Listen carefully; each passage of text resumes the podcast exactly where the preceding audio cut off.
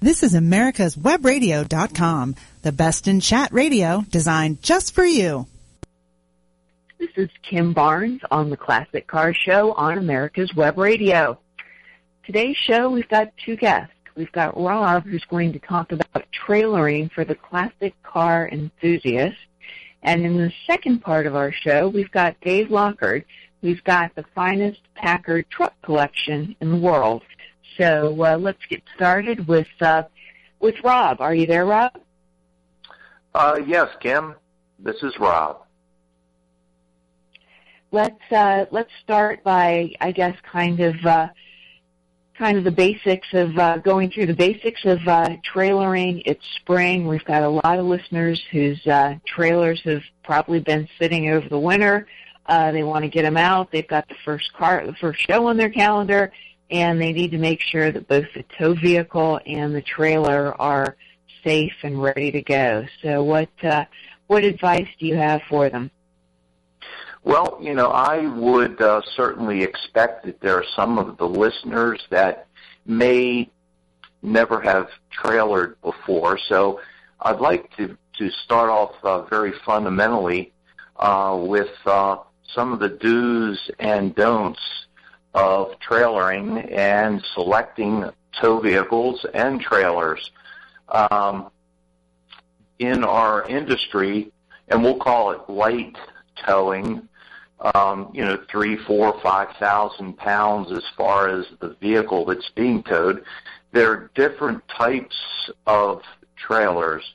Uh, there are tag along trailers that will bolt up, let's say, to uh, uh, to a hitch assembly on the back of a passenger car or a pickup truck, and then there are uh, a little bit more elaborate, a little more heavy duty uh, fifth wheel hitches, which which I'm sure many of you have seen, uh, where the hitch assembly is in the bed of a pickup truck or a specially prepared cab and chassis type truck, which carries usually they have dual rear wheels and have a, a pretty moderate uh, towing capability as far as gross vehicle weight.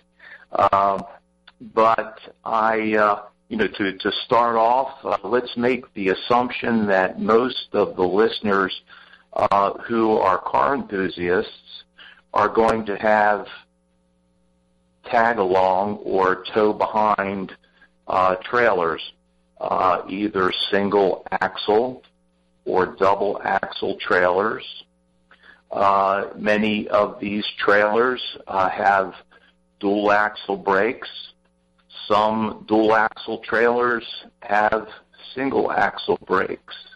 There are some single axle trailers which, you know, may have a um, 7,000 or uh, a, a 5,000 pound rating on a single axle. Uh, it makes it a little bit difficult to load a car uh, because of the uh, the fulcrum effect with a single axle trailer. Uh, but there are trailers that are built and used by enthusiasts that uh, are single axle and they have no brakes. So we need to talk about fundamental safety uh, when it comes to trailering, uh, and brakes are certainly an essential part of pulling your vehicle, uh, pulling a loaded trailer down the road. If you have or plan on buying a trailer with no brakes, uh, it may match the the weight of your vehicle and the, the vehicle that you're going to put on the trailer, but you need to make sure that under no circumstances with a single axle trailer that has no brakes, the loaded trailer cannot exceed the unloaded weight of your tow vehicle. So let's say you have a a 4,000 pound sedan that you have a a uh, receiver, a hitch receiver on, and you're you know you have the hitch equipment to pull a trailer on a let's say a Ford Crown Victoria. So you have a single axle trailer. The trailer has no brakes. Uh, you put a 2,500, let's say a 3,000 pound car on top of the trailer. The trailer weight alone may be 2,000 pounds. So a 3,000 pound car on a 2,000 pound trailer matches, let's say, hypothetically, a 5,000 pound axle rating. Trailer and car, the load is matched. However, the Crown Victoria unloaded weight would be 4,200 pounds. It's a very unsafe combination, should never be done. But loaded trailer with no brakes should never exceed the vehicle weight, unloaded vehicle weight of the towing vehicle. So just uh, just kind of remember that when you are selecting a trailer or using a trailer that you already own or borrowing, and uh, you know you don't want to be going down the road and have an unsafe condition. Not only that, chances are that you will be you will be stopped by the uh, the local police or the state police because they, in many cases, are very aware of what safe and unsafe towing practices are. So I just wanted to get that one out of the way because that is a, a, a big no-no. Um, That's a good point, Rob, because I think people get hung up on uh, how strong their vehicle is. You know, uh, they look at the vehicle and my vehicle can pull uh, 2,000 pounds, 5,000 pounds, 10,000 pounds, and I'm sure it can. Uh, but what people tend not to think about is uh, can their vehicle stop that much weight? And particularly, you know, on the highways, traffic's busy. Uh, can they stop that much weight quickly? So that uh, that's a good point. Thank you.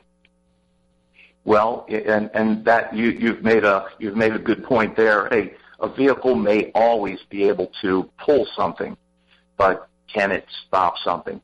And that is a rating that you will find on your car's door jamb or certainly in the owner's documents, owner's manual, or somewhere in the packaging that is applied to the, the car itself.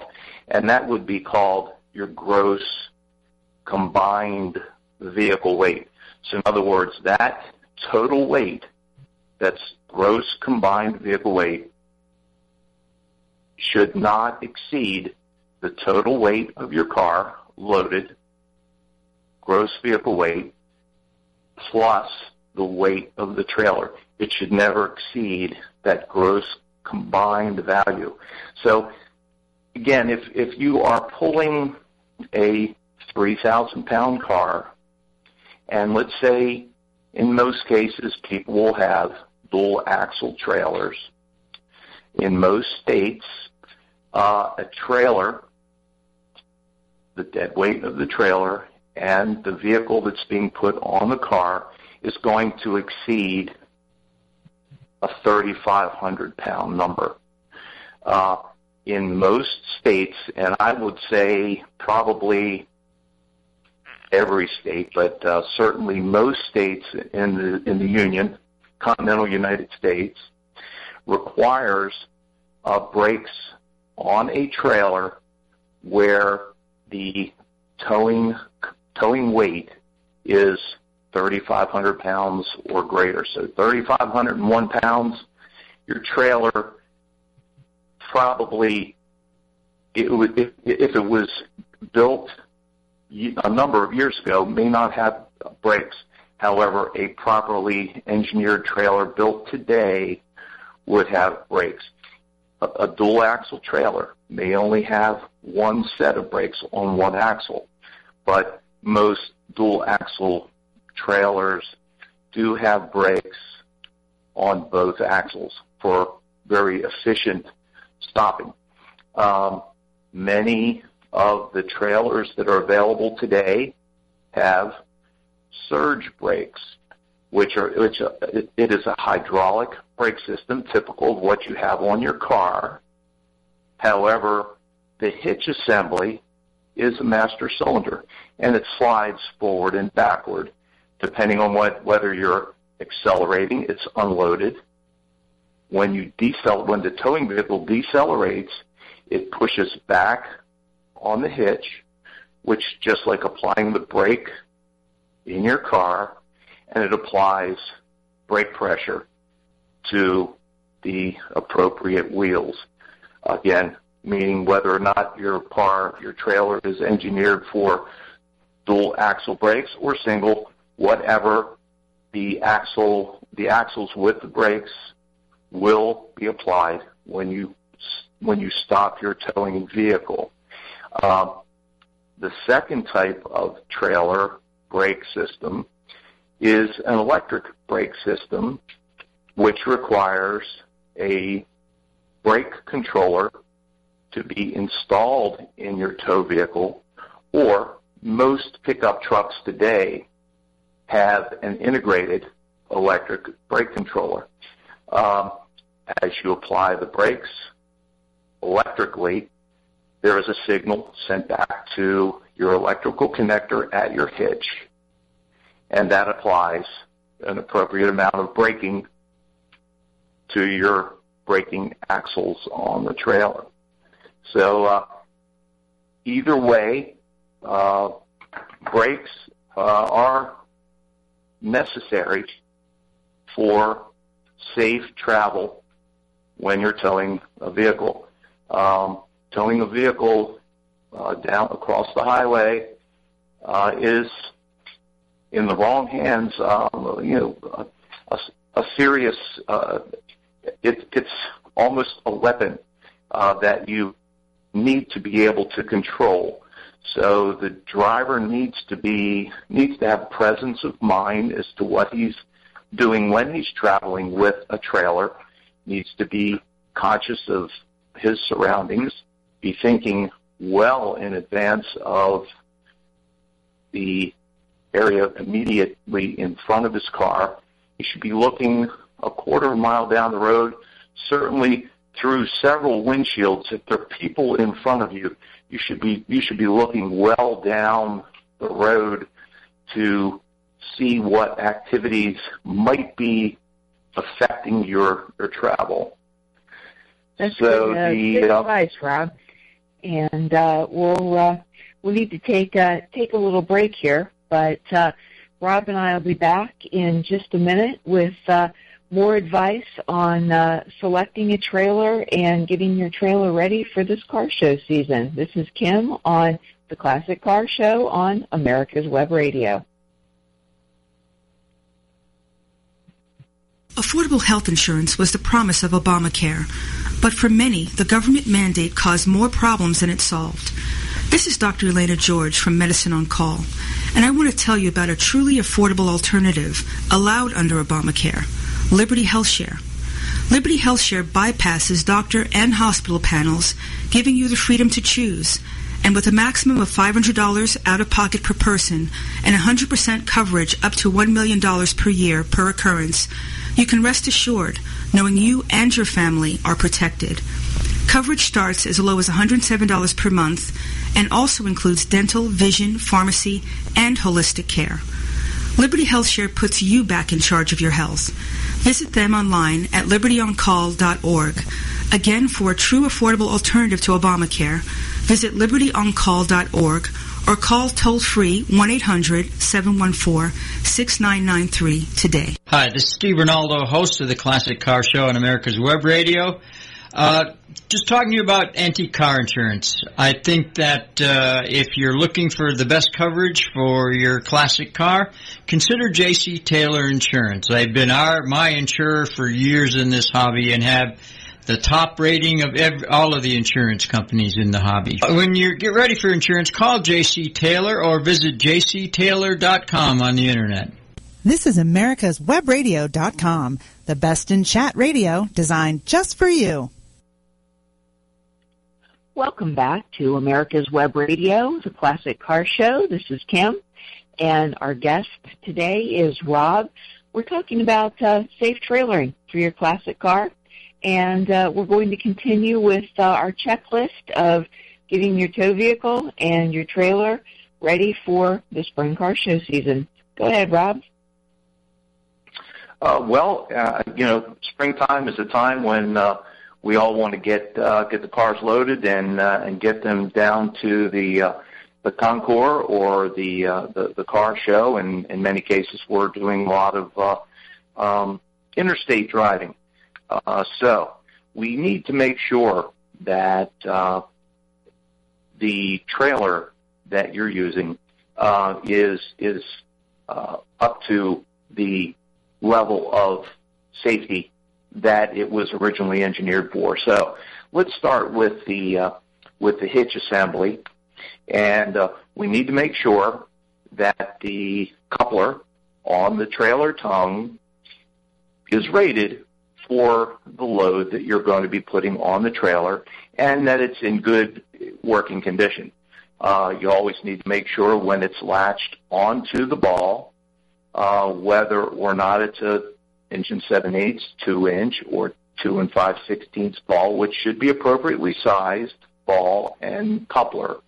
Uh, that you do have a safety lock or a pin or even a bolt to go through the coupler assembly to make sure that it doesn't come undone. Uh, you also will have safety chains. Make sure the safety chains are in good order. Uh, and the S-hooks uh, on the ends of the chains have a keeper in some way, shape, or form. So if the tow vehicle hits a bump or if something would happen to, to jostle the chains, uh, the S-hook won't unhook itself from the tow vehicle. Also, it's good practice to cross your chains from the trailer to your receiver on the tow vehicle, which then will not stress or uh, exceed the length of the chain coming from the trailer. And if you if you think about this, uh, you'll be it'll it'll begin to make sense. But if you cross your chains coming from the trailer to the hitch, uh, that is uh, the ideal way to uh, safely uh, secure your trailer with uh, with chains. Um, your electrical connectors. Make sure your electrical connectors are in good order. Uh, clean the contacts both on your tow vehicle and on your trailer. Make sure they match up properly. Nothing is damaged. The wires are not chafed. And uh, when you do make that connection, make sure you have someone that is behind the trailer and go exercise all of the features of the uh, of the car. So in other words, you're going to use your emergency flashers, you're going to do your left turn, your right turn, your running lights, brakes, etc. So you want to make sure all that's working. If your trailer is equipped with electric brakes, you're going to want to test that by uh, using the the lever that is on the brake controller and just drift your car two or three miles an hour and exercise your brake controller and you should be able to feel some drag come uh, from the trailer to basically slow your car.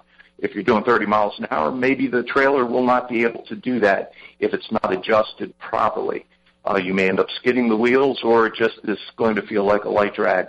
They're obviously from the brake controller manufacturers, you have set up requirements and instructions. So you want to pull those back out and uh, make sure that the trailer brakes are operating properly. Uh, next thing I look at um, would be the condition of my tires. Uh, tires just sitting dormantly, um, exposed to ultraviolet and exposed to other elements in our atmosphere will begin, the rubber will begin to break down. So you will notice on a tire that can be as recent as two or three years old, will start to show some signs of checking in the sidewall uh, or in between the tread.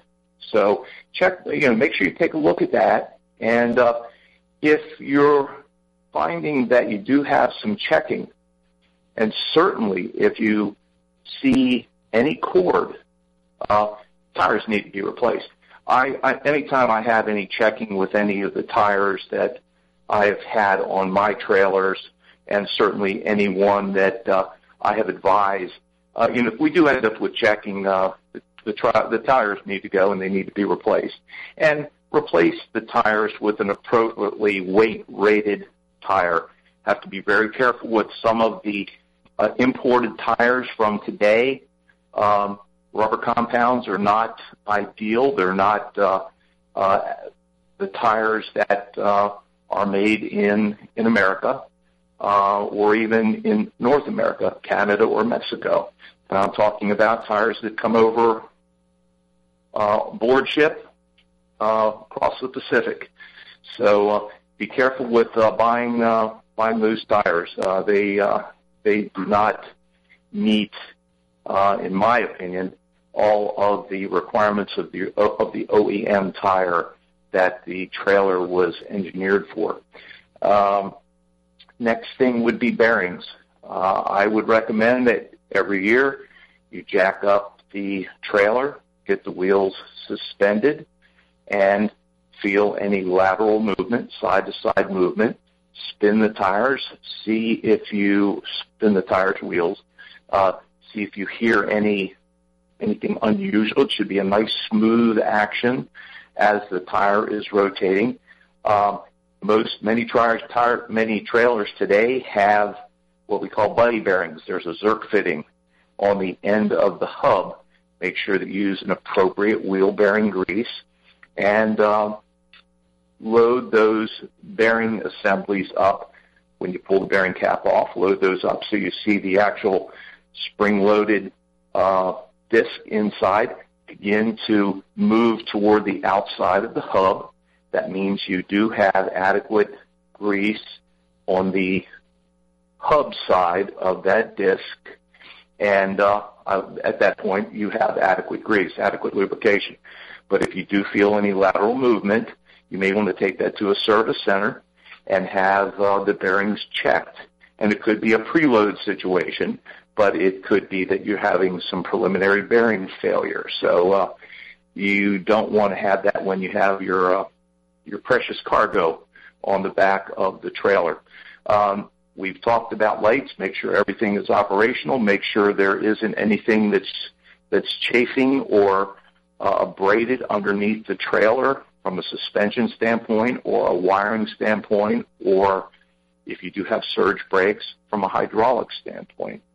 Uh, all of your D rings, your tie down points should be the weld should be should be uh, uh, crack free, no fractures, should be in good order, and make sure that your tie down straps are appropriately rated for whatever it is you're you're tying down to your trailer. Uh, I would always suggest that um, axle straps be used and try not to, to jury rig anything over to over your axle or to secure your car using uh, components that are not engineered for car tow, car or vehicle towing.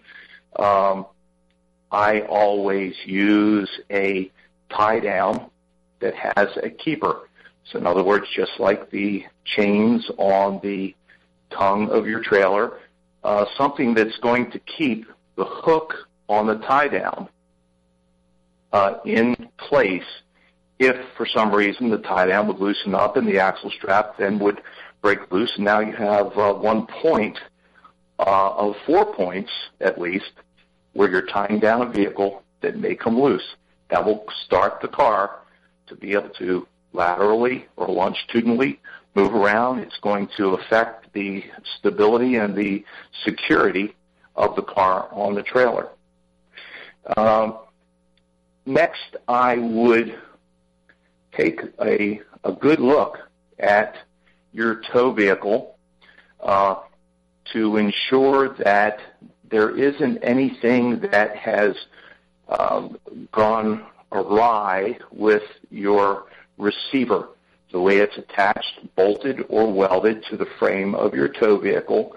Uh, let's face it, most tow vehicles are subjected to um, salt, uh, abrasion, uh, accidents, and we need to make sure that everything from the receiver, from the frame on the truck to the receiver, all the way back to to include the trailer, uh, are going to be going for the complete ride. Don't want anything breaking loose as you're driving across the interstate.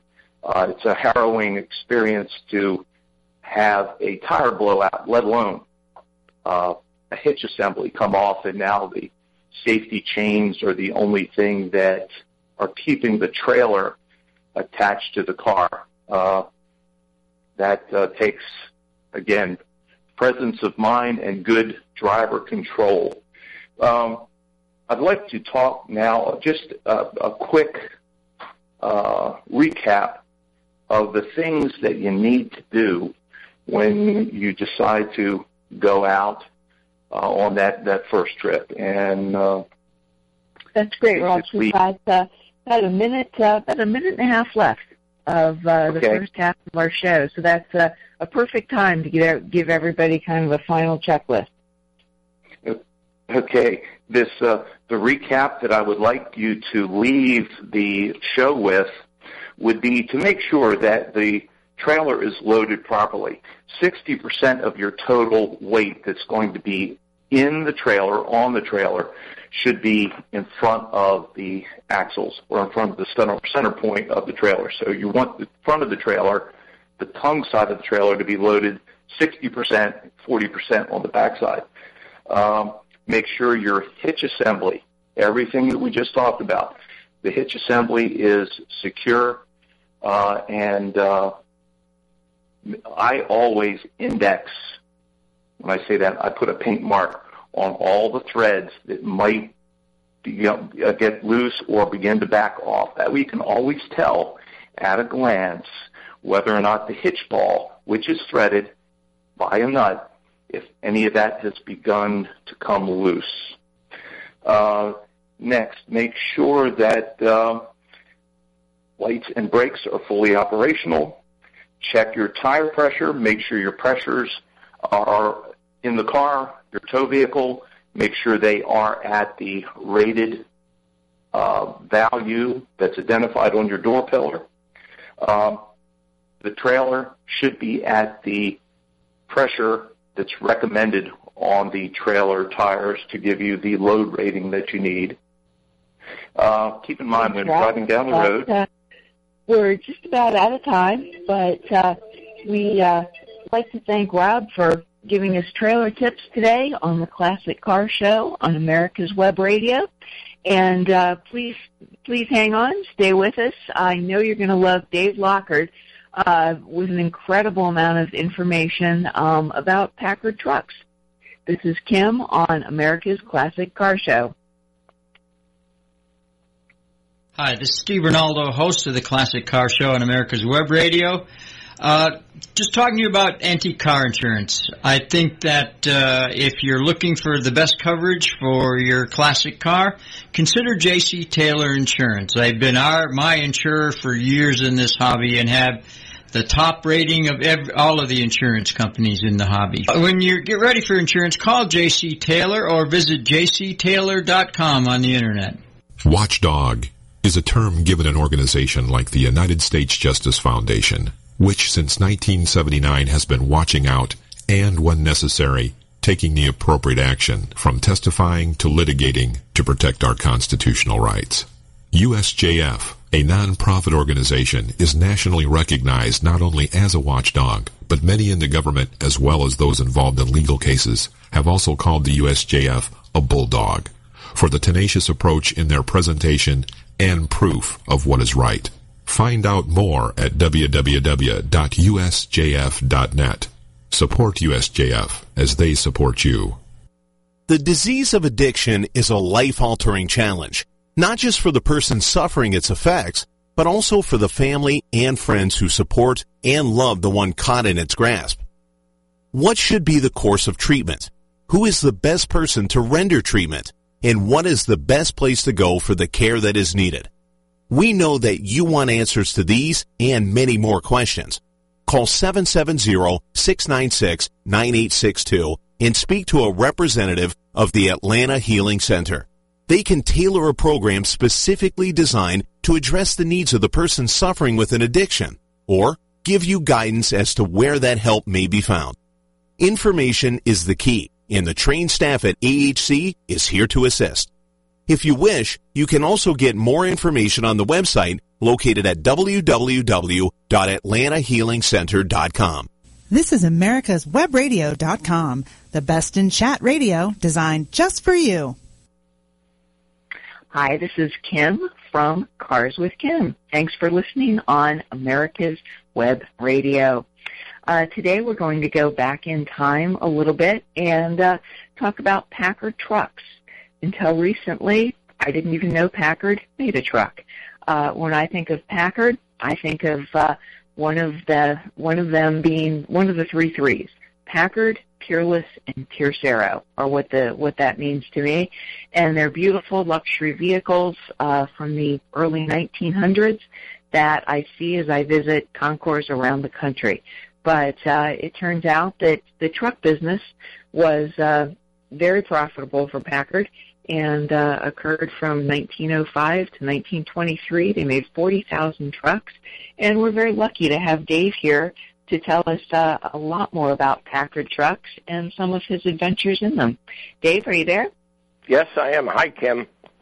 Hi, Dave. Why don't you uh, tell us a little bit about yourself and what's in your collection, and uh, kind of educate us on Packard trucks. Okay. Well, I um, when I was born, I was very young. No, I'll quit the comedy. I worked um, in the '60s and and for a large restaurant outside of Philadelphia, and I was truly blessed because the fellow that had started this restaurant had purchased a stagecoach stop and had turned it into a hotel and restaurant. And he had been a cook behind a horse drawn wagon in the First World War. It was known as the Great War back then. Uh, the gentleman was an Italian immigrant by the name of Joseph Conti. And in 19, uh, 1919, he was retained over in France after the uh, cessation of hostilities and when President Woodrow Wilson came over to sign the armistice, uh, Joseph Conti and the chauffeur for Woodrow Wilson went out into the French countryside and scoured up a meal, and uh, it was chicken and potatoes and whatever. But apparently, he could turn army food into real edible stuff. So the meal that he prepared for Woodrow Wilson was was served to Wilson, and the president was apparently so impressed that he came into the kitchen and he gave Joseph Conti a signed picture of himself. And when Joe had related this story to me back in the 60s, I said, What did you do with that picture? He said, I tore it up. He said, I thought he'd give me some money. He no give me no money. He'd give me a picture. I know want no picture. And I commented to him that that was actually pretty stupid. But I was very blessed to have known several World War One veterans, and my 1920 Packard was bought back in the 30s by a gentleman by the name of Ralph Gary, whose father started Glen-Gery Brick Company, and Ralph's brother Edward was killed on November 6th, right before uh, the cessation of hostilities on uh, November 11th, 1918 and he had purchased the truck in memory of his brother.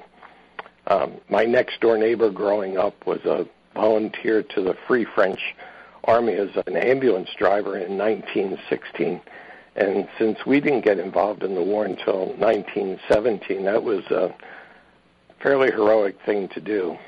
I guess having known these folks um, over time, I stumbled across a Packard truck in 1979 that was owned by Ralph Gary purchased the truck and worked with uh, Goodyear Tire and Rubber Company in the early 80s as they had a uh, Packard Wingfoot Express truck that they were trying to sell their air-filled tires with in 1917. At this time, trucks rode on solid tires, cars were on air-filled pneumatic tires, but the trucks had a tendency to crush or destroy any air-filled tires. Any rate, Goodyear was recreating in the early 80s their Wingfoot Express, and I had purchased two parts trucks, and that's the only way you get Packard truck parts and um, had purchased these trucks with extra engines, and I had made a deal with Goodyear that I gave them an engine and a worm drive rear end, and in exchange they re- rebuilt the engine on my truck, and I got it back. Um, it took a couple years, but finally that's how I got my first Packard in 1920 running. Um, in after that period, I, I really wanted to do my truck as a World War One but found out that because it had air-filled tires and cast wheels all the way around, which were made by Motor Wheel Company, found out that option only began in 1920. And all the trucks that the Army had were on solid tires with wooden spoked wheels. Was able to, um, I guess, assemble enough parts to build a World War One Packard Army truck which took a period of 14 years. Um, got a frame and a wheel, wheels from Calgary, Alberta, and an engine from New York, and a headlight from California. So it was really quite a uh, quite a process to get all the parts together. And the Army truck is a three-ton vehicle, and uh, have a biggest problem I have is hauling it because I didn't have any trailer truck big enough and fortunately, friends have trucks and trailers that can haul this. Um, and the whole process is a very protracted period of time. Um, the trucks were sold with options such as an electric starter.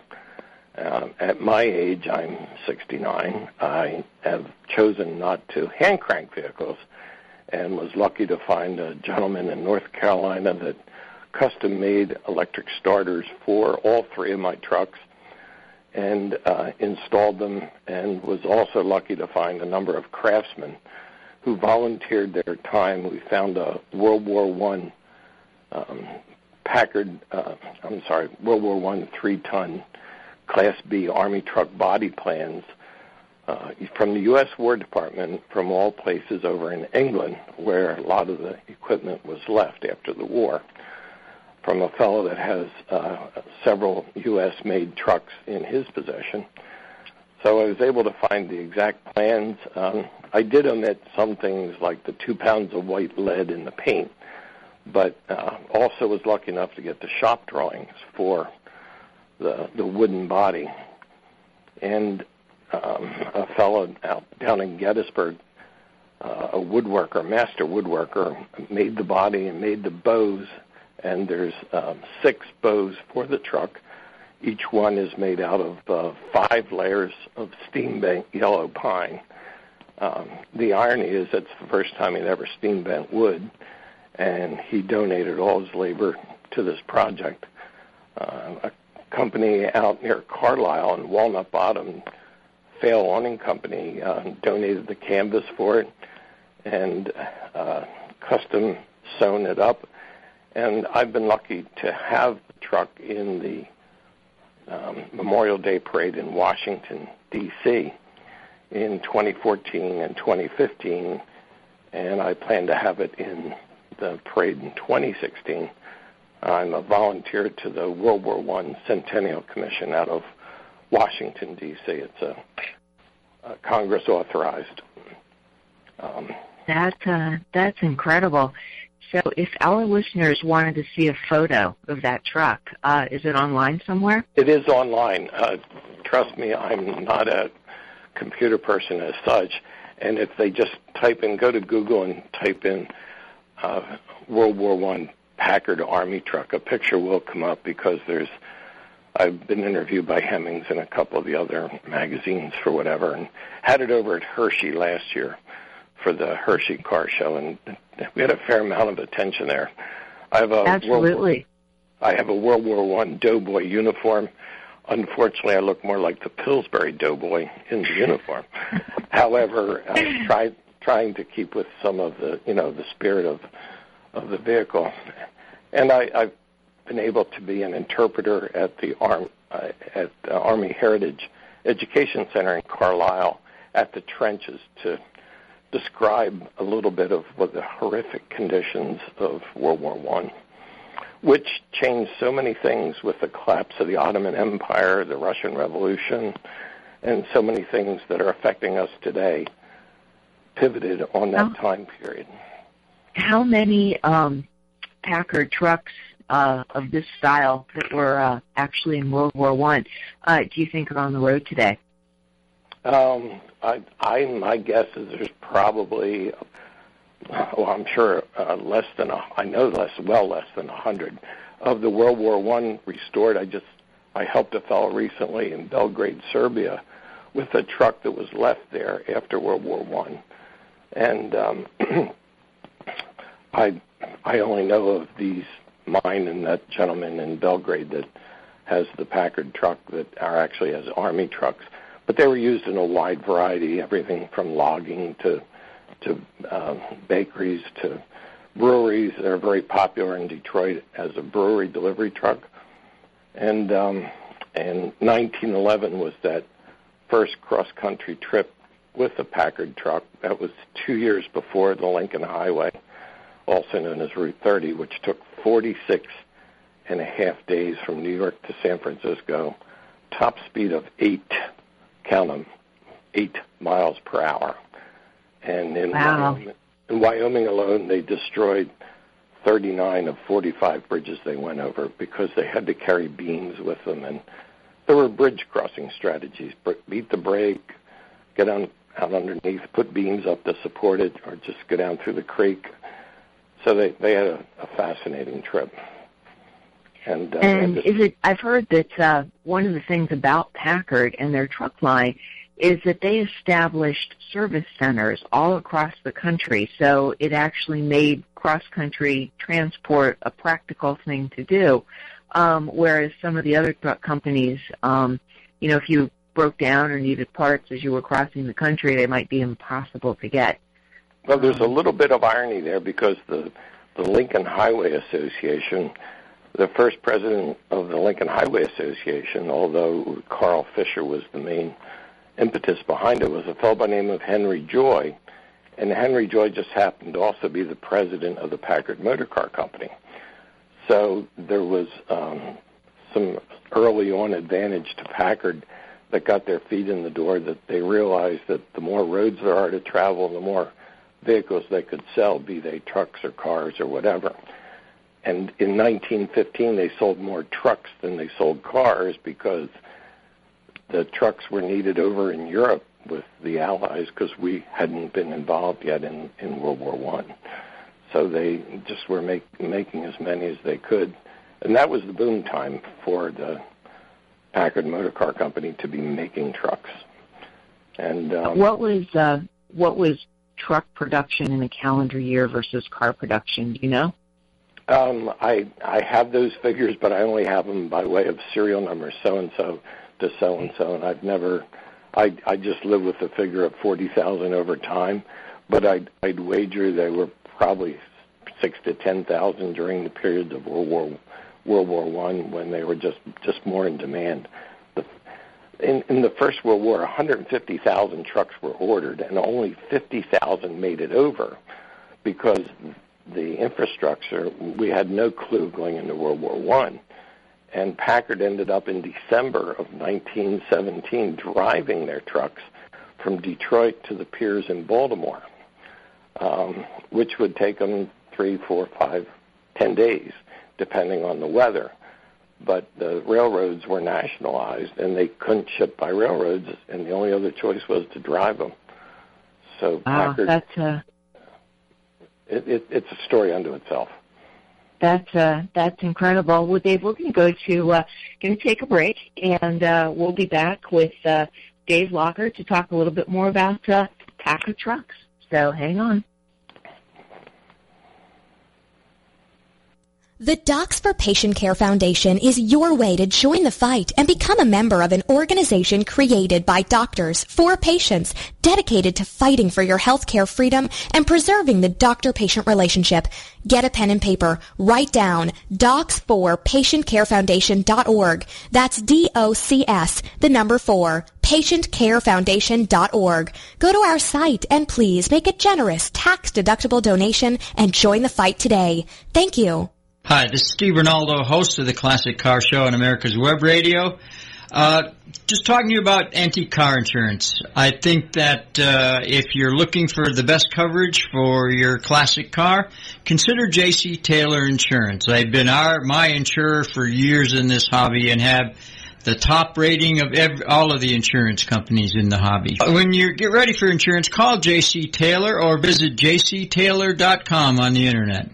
This is America's Webradio.com, the best in chat radio designed just for you. This is Kim with Cars with Kim, and we are back with Dave Lockard talking about Packard trucks. Um, Dave's filled us in on some amazing history and the Packard truck's role in World War One, and uh, he's going to talk a little bit about what it's actually like to drive one of these trucks and how they compared to say what Ford was selling uh, at the same time. So, uh, Dave, take it away. Thanks, Kim. Uh, driving a Packard truck is an experience probably unlike any other driving experience. First of all, the, the truck has mechanical brakes, and that's a series of levers that basically are supposed to slow the truck down.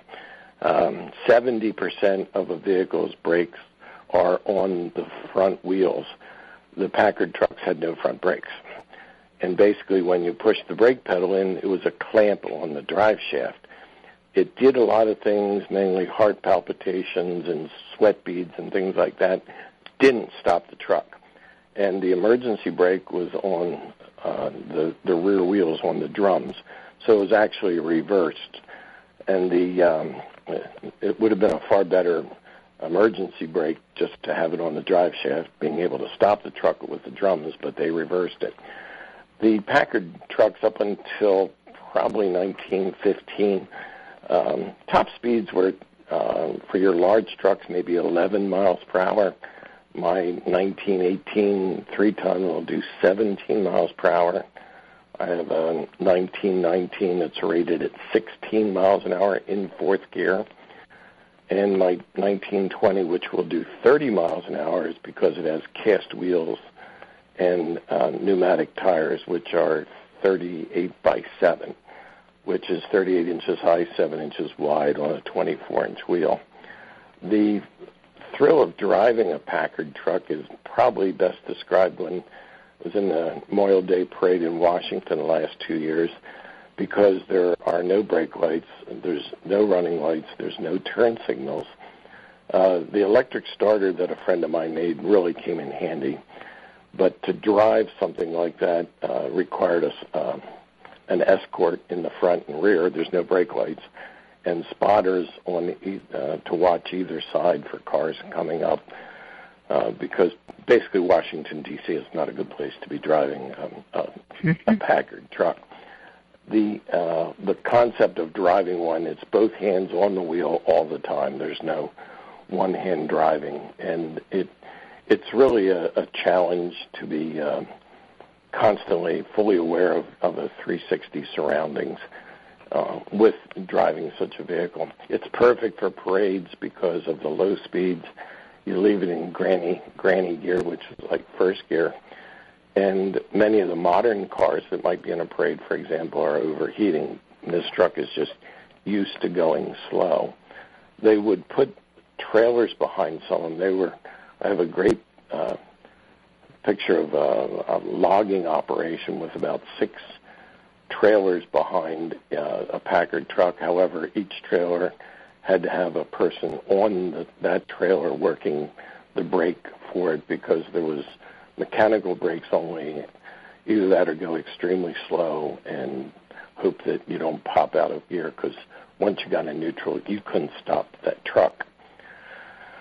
Uh, my wife has asked me if I could have a hobby of like stamp collecting, but it's really there's a, a, just a thrill to be driving something like that and having something of that nature come back to life, just to partially experience what the introduction of trucking was to um, to this country as compared to a, a modern vehicle. There's absolutely none because the similarities would be maybe a straight axle in the front and four tires, and everything else else has changed with uh, things like uh, kerosene lights. Um, option was acetylene lights, and finally in 1915, electric lights were an option, an electric starter, which cost uh, $200 additional, which That was a lot of money back then. a terrible pile of money. And um, What? you don't go to Napa and buy parts. Basically, if you find a parts truck, you try and bring it home, or be friends with people that have parts trucks, and you network and swap out parts, and that's worked out extremely well for me. The engine in the Packard trucks, uh, is there any kind of a crossover between the engines in No. the uh, Packard Well, cars? No, in in the early years, 1903 through probably 1906, 1907, they did use car engines, but the uh, the truck engine was four cylinder, and it was developed entirely independent from the cars, and uh, had traditionally about 32 to 36 uh, brake horsepower, with a worm drive rear end. In 1914, Packard uh, in the end of 1915 did away with chain drive and they went to a worm drive rear end. Uh, whereas other companies like Mack and Sterling had chain drive trucks through the 30s and Sterling up through I think 1951. And it was um, an enclosed drive system which was very reliable and uh, but it was worm drive which kept it at very low speed. Yeah. Now, who were Packard's main competitors? If you were, if you needed a, a transport truck, and you Well, would consider Packard, you would consider Kenworth, maybe. Well, part of the demise for for the truck was that after World War One, there was a, a recession. There were there's two different kinds of trucks. One is a manufactured truck, and another is an assembled truck. And Packard built all of the major components for their trucks. They would purchase like headlamps and things like that. But there were companies that would um, make their own frame, buy a Buda engine, uh, and maybe Spicer for the drive shaft, and uh, Borg Warner, whoever made transmissions, and just buy the components and build a truck. Whereas Packard had their all their own costs for the castings and the forgings and the machining, and those those types of trucks could be produced uh, cheaper. However, the the Packard had like a six inch for like the ton and a half model. It was a six inch channel iron, and on the side of the frames of my truck, it's Carnegie. So they actually were Carnegie steel, and they're fully gusseted um, front and rear with cross members, and the, there's virtually no frame flex whatsoever. They they were overbuilt. If you had a ton and a half truck, it wasn't uncommon to put three, four, five tons on it that it, it Wow. could handle. The problem is you couldn't stop it. You could get it going, but uh, as I said, you get into fourth gear and it starts playing near my God to thee because you're not going to stop it, and especially downhill. Now, how many trucks did Packard build for the government, um, and how many actually ended up being used in the war? Well, uh, I I have information that Packard built 10,000, so one quarter of their trucks went to the military. I mean, prior to that, we had been supplying France, England, Finland uh, with Packard trucks before we were involved in the war. Um, but their their biggest sales year was 1915, where they actually made more trucks than cars. And uh, I would say the bulk of, of their truck manufacturing, at, at least 40%, was during the war years. Uh, afterwards, with the with the recession and all the competition. But for World War One, the government had ordered a 150,000, and at best 55,000 trucks made it overseas because we weren't ready for World War One. And Packard ended up in December of 1917 driving their trucks from the factory in Detroit down to Camp Holabird, uh, which is Baltimore, for the piers because the railroads were just so clogged up. And uh, that was a truly miserable trip in the dead of winter. And I have pictures where there's snow foot, foot and a half deep, and they had to strap chains on them. And there's no windshields on these trucks. That was unheard of. There's no heater. So when you hear truck drivers complain, they don't know what it's like to be a truck driver. so Packard ended up, the war ended, and Packard had a surplus of unsold trucks, I guess. Right, and, and uh, which I don't have full documentation, but in the 1923, I understand that most of the activity was just selling inventory, and they went on to concentrate on luxury cars, and especially the the 12-cylinder um, Packard, which um, Stalin, for instance, had Packard cars. Emperor Hirohito, he had Packard cars during in World War II. Um, they were the the elite type of vehicle to have, along with your Cadillacs and your other cars.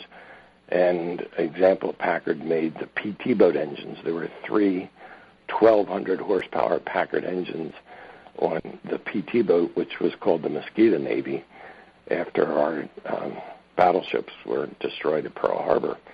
And they Packard also built under license from Rolls-Royce the Merlin engine, uh, Packard Merlin, which uh, initially Ford turned down, and Packard accepted the contract and converted all of the Whitworth threads of the Rolls-Royce British-built engine into SAE, and ended up with 39 patent improvements on that engine that powered the P-51 Mustang, which were the first planes to escort our bombers all the way over to Germany and back because before they didn't have the range and were a superior fighter, the FW-190, uh, which came often to intercept our bombers.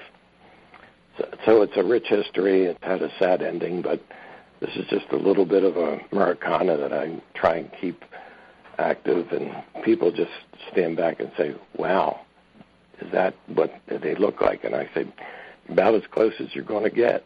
So I thoroughly enjoy it and having known people from the era just makes it more of a historical thing that I can deeply appreciate. It's uh, it's so important to keep uh, keep things like that alive as we uh, as we lose a little bit of our history every year. Um, we've got about a, a minute left. Um, I know that uh, you've piqued the curiosity of a lot of our audience, and you mentioned that they could Google World War One Packard Army truck, see your truck. Um, I believe you'll also be at the uh, AACA Hershey show on October 9th and uh, dressed up in your gear. And right. we hope that uh, some of our listeners will be there and uh, look you up and come and see the truck. So absolutely, we, absolutely, it's it's uh, our American heritage, and I, as a Navy veteran, I I truly uh, feel as a patriot that we need to recognize all that gets done for our country. Absolutely, we uh, we appreciate uh, appreciate your service and can't thank you enough for being on the show today and enlightening us on not only Packard trucks but uh, some American history and the history of Packard. So, uh, Dave Lockard, thank you very much for joining me on Cars with Kim on America's Web Radio. Thank you, Kim. Bye bye. Bye bye.